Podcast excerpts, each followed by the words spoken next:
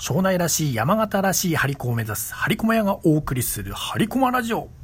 緊急トマト情報。緊急トマト情報。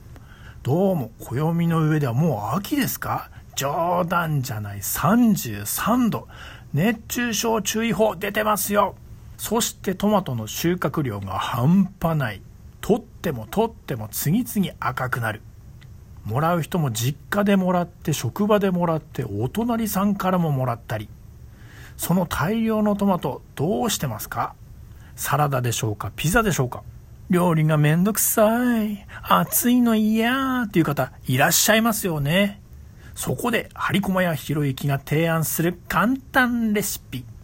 まず、大きいトマトは4つや8つに切って、プチトマトは真っ二つに切り、ガラスの容器に入れて冷蔵庫で冷やします。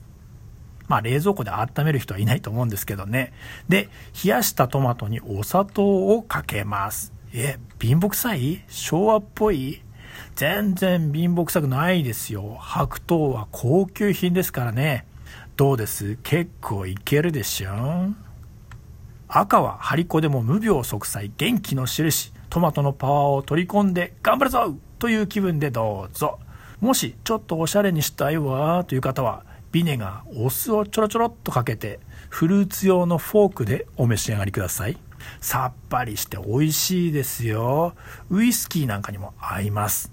以上、簡単トマトレシピのご紹介、張り駒屋ひろゆきでした。また会いましょう